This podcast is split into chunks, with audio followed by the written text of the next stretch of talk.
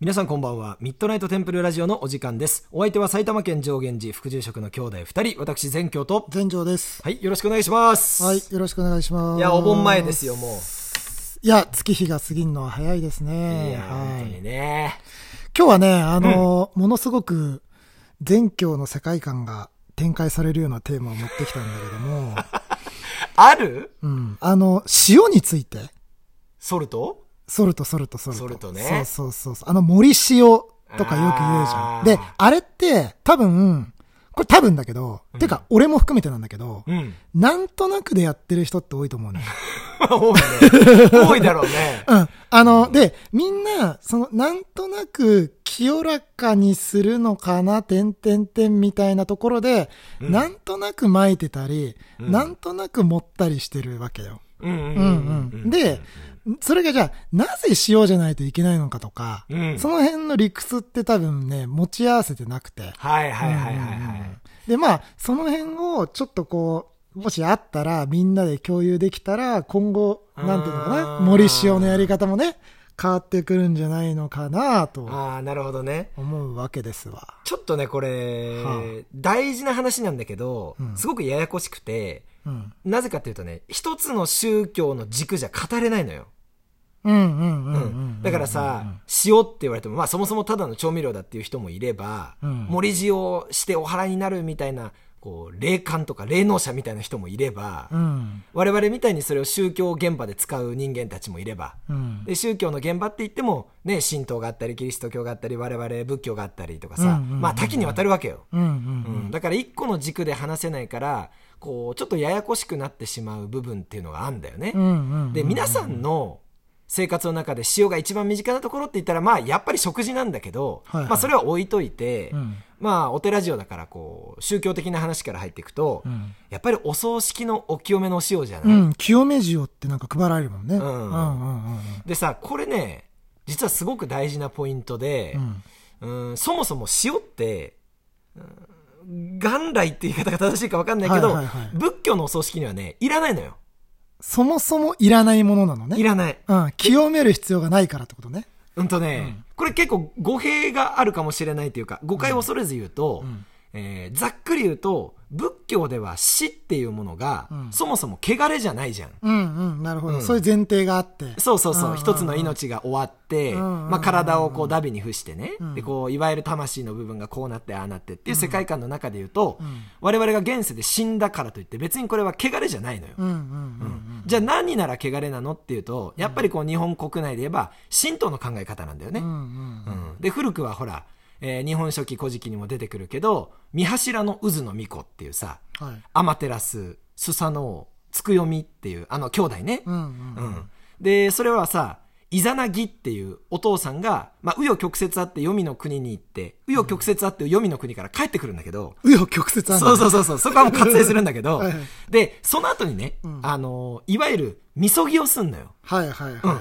お清めをするわけ、うんでみそぎした時に、両目と鼻がポロって落ちて生まれてきたのがアマテラスつくよみスサノオっていう三柱の渦の巫女っていうこの3つの神様なのね、はいはいはい。で、こういうふうにね、こう、要は黄泉の国に行ったっていうのは死者の国じゃん。うんだから死へっていう死の、まあ、汚れがあったわけよ。死の汚れと書いて、死へっていうの、ね、そうそうそう。はいはいで、。それを持ち帰ってきちゃったから、みそぎをするんだよね。なるほどなうるほどん。なるほど。だから、こう、死というものが持つ、こう、オーラっていう、汚れみたいなものうを、んこう、落としていくんだけどう、んうん、で、そういう概念がそもそも神道にあるから、うんその、死とか、汚れ、清めていくみたいなものは、そもそも神道のものなの。うん、前提として、死というのは汚れているよっていう観念みたいのがあって。観念、そう、死というものへうんの確かに恐れおののきがあったわけよ。まあ、死体とかってふそのまま腐っていくじゃん。うん。うん。だからそういうのもあんのかね。見た目そう的そな。うそうそうそう、はいはい。まあ、そういう描写が神話的に描かれてたりするんだよね、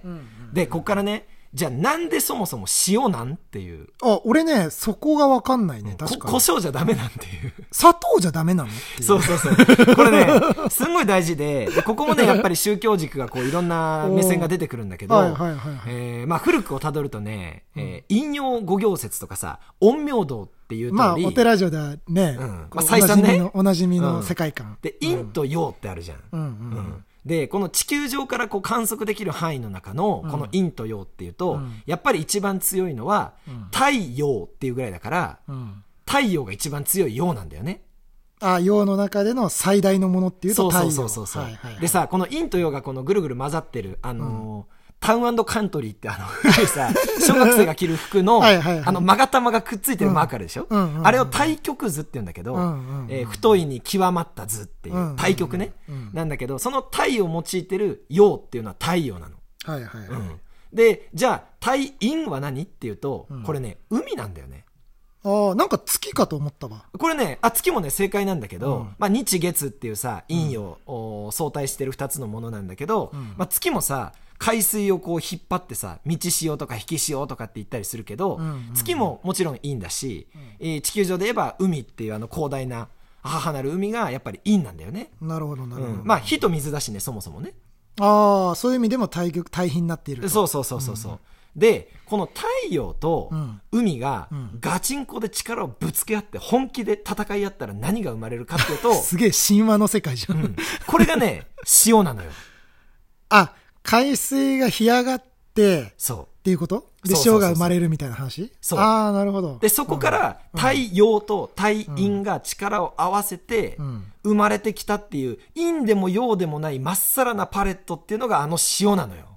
ああ、戦った末に生じる、そうそうそうもごくごく極めて清らかなものとして、そうそう塩が残るわけどだ。。っちでもないものが生まれるわけよ なるほど塩が残るわけねそうそうそこうにねこれすごい不思議なんだよね。うんうんうん五分五分になったところでね、こはういはい海はい水から塩が出てくるのよ。陰陽との戦いの末に、そそうこには塩があったと。そ なるほう。ど果てにね。